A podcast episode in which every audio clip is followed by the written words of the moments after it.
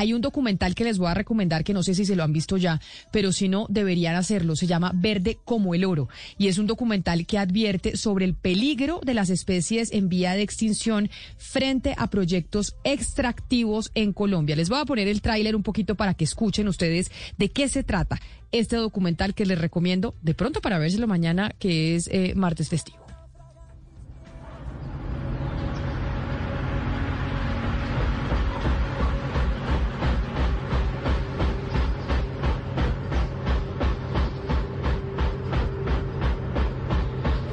Maquinaria está trabajando, eso, y allá creo que hay mucha maquinaria y están trabajando es por dentro. Cuando menos piensas porque eso va muy lejos. Y cuando ya se derrumbe una montaña de esas, ahí, ahí ya ellos están por allá lejos con el oro montonadito. Se lo llevaron. Este documental Verde como el oro hace referencia a un proyecto minero del que hemos hablado mucho en este programa, que es el proyecto minero Quebradona de Anglo Gold Ashanti, que se encuentra en fase de licenciamiento ambiental. Y según el documental, ahí se denuncia que ese proyecto podría acelerar la desaparición de una especie de oso que hay en nuestro país y que además podría contaminar y reducir las corrientes de agua de manera significativa, que se perdería el 74% de las especies mamíferas de la región y el 40% de sus aves y alrededor de 65 mil árboles desaparecerían. En esto va la pelea que tiene la ciudadanía en el departamento de Antioquia, en un municipio tan bello como Jericó, con este proyecto minero de Anglo Gold Ashanti. Por eso nos acompaña su productor, el productor del documental Felipe Macía, de este documental eh, Verde como el Oro. Señor Macía, bienvenido. Hola Camila, hola a toda la mesa, a toda la audiencia, un saludo muy grande. Hoy desde el suroeste antioqueño, muy emocionado eh, por la invitación. Desde hace tiempo le venimos haciendo seguimiento a este enfrentamiento que hay entre sociedad civil y esta minera importantísima sobre ese proyecto, que incluso ya llegó a que se hiciera un documental de parte de ustedes denunciando los impactos ambientales que puede llegar a tener este proyecto si se desarrolla. ¿En qué momento iniciaron ustedes el documental? ¿Cómo fue la génesis de decir aquí tenemos que poner en video los riesgos que estamos asumiendo con el proyecto de Anglo Gold Ashanti?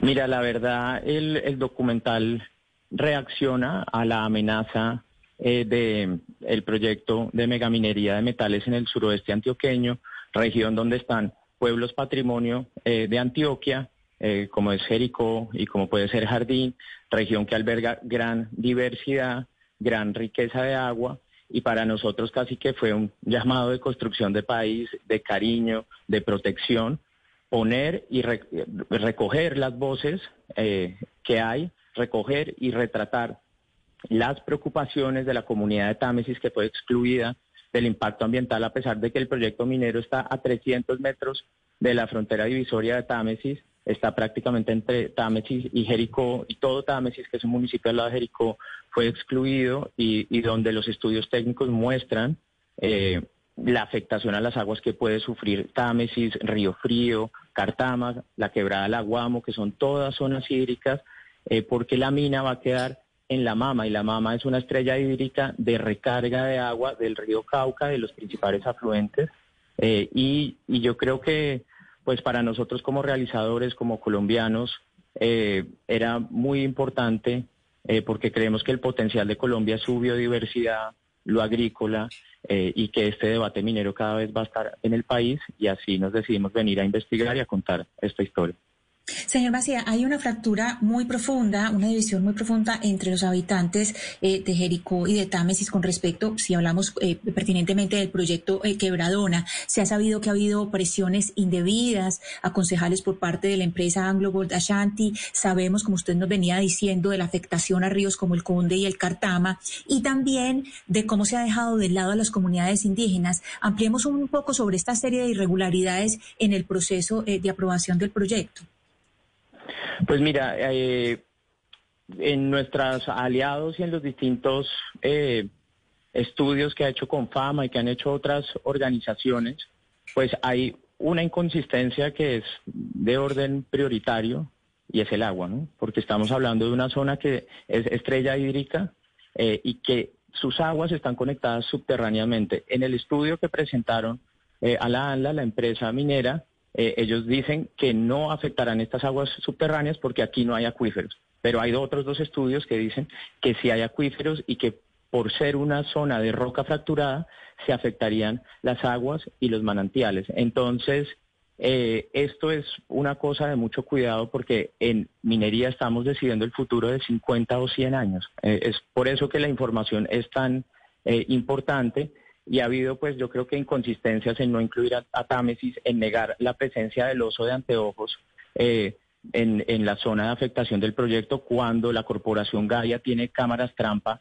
dentro de la zona de afectación y este no fue incluido en el inventario de especies. En Támesis hay resguardo indígena en Vera. ¿sí? Eh, y una de las cosas que propone el documental en los relatos eh, de la gente es que una posible razón por la que Támesis fue excluida es para no tener que lidiar con una licencia en un territorio donde también hay resguardos indígenas. Entonces todo esto ha ocasionado fracturas a veces en las familias, mucha polémica, pero pues yo creo que también mucha esperanza porque el suroeste tiene un arraigo, una identidad eh, campesina eh, que nos da esperanza de que el desarrollo se pueda construir sin destruir montañas, sin destruir ríos. Y yo creo que ese es el, llamado ¿no? que nos hace hoy al el suroeste, a todo el país, a que reconozcamos nuestra biodiversidad, nuestra virtud como territorio, la expresemos y construyamos país. Sí, yo creo que sin duda Jericó es de los municipios no más lindos de Antioquia, sino de toda Colombia, señor Macía. Detrás de este documental, ¿quiénes están? Es decir, ¿quiénes realizaron los estudios técnicos eh, detrás del documental y quién lo financia? Entonces, bueno, el documental es un documental de cine independiente. Eh, Isa, la directora, pues es periodista, ha trabajado eh, en Vice. Yo, eh, pues soy productor, también documentado algunas eh, historias de la ruralidad y yo trabajo en temas medioambientales con comunidades campesinas, adicional a esto de realización audiovisual. Y este documental eh, aplicamos una beca del Pulitzer Center eh, que se llama Rainforest, que es para el cuidado de las selvas tropicales y es sobre temas que han estado poco documentados en la prensa y ellos nos otorgaron una beca para financiar. Entonces es un, es un documental del Pulitzer Center y en términos pues de investigación hemos contado con una red de apoyo, o sea, nosotros no estamos contando nada nuevo en el territorio, hay organizaciones que llevan 10 años investigando, está la Fundación Terrade de Geólogos Ambientales que ha hecho estudios aparte, con fama, eh, y asimismo ha habido mucha documentación en la que hemos podido informar de las inconsistencias eh, que hay en este proyecto, eh, pues que podrían resultar catastróficas para una zona como el, suroeste antioqueño. Empezando, hay un punto muy importante eh, y es que en el reporte de accionistas del 2019 y el 2020, cuando se le describe a los accionistas del Anglo Gold Internacionales el proyecto, se habla de cinco minas.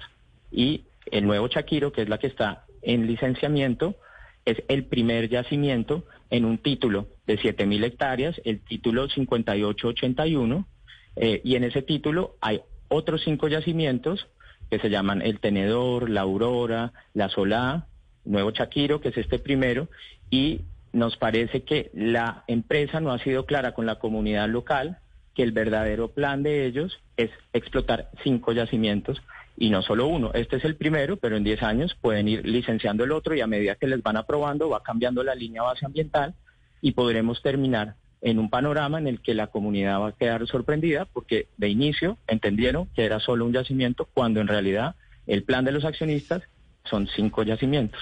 Me pregunta eh, Fabiola, una oyente, a través del 301-764-4108, señor Macía, ¿en dónde se pueden ver el documental?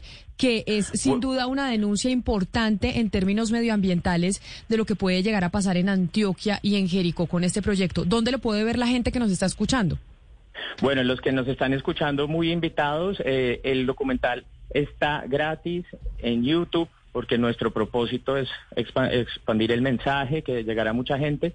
Pueden entrar a YouTube, poner verde como el oro y ahí les debería salir. Pueden visitar nuestra página web verdecomoeloro.com. Eh, pueden buscarnos en Instagram también, Verde como el Oro, y en Twitter a través de nuestras cuentas. Y el documental está en nuestro canal de YouTube eh, Verde como el Oro, está disponible para que lo vean, aprovechen el, fin de semana y yo creo que pues unirse pues a esta reflexión eh, para, para cuidar este país que alguna vez National Geographic dijo, si la biodiversidad en el mundo fuera un país, se llamaría Colombia. Y yo creo que eso es un tesoro y una responsabilidad.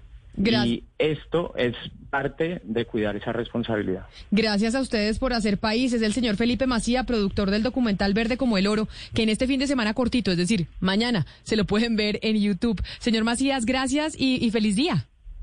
Bueno, feliz día a todos, un abrazo muy grande y muchas gracias por la invitación.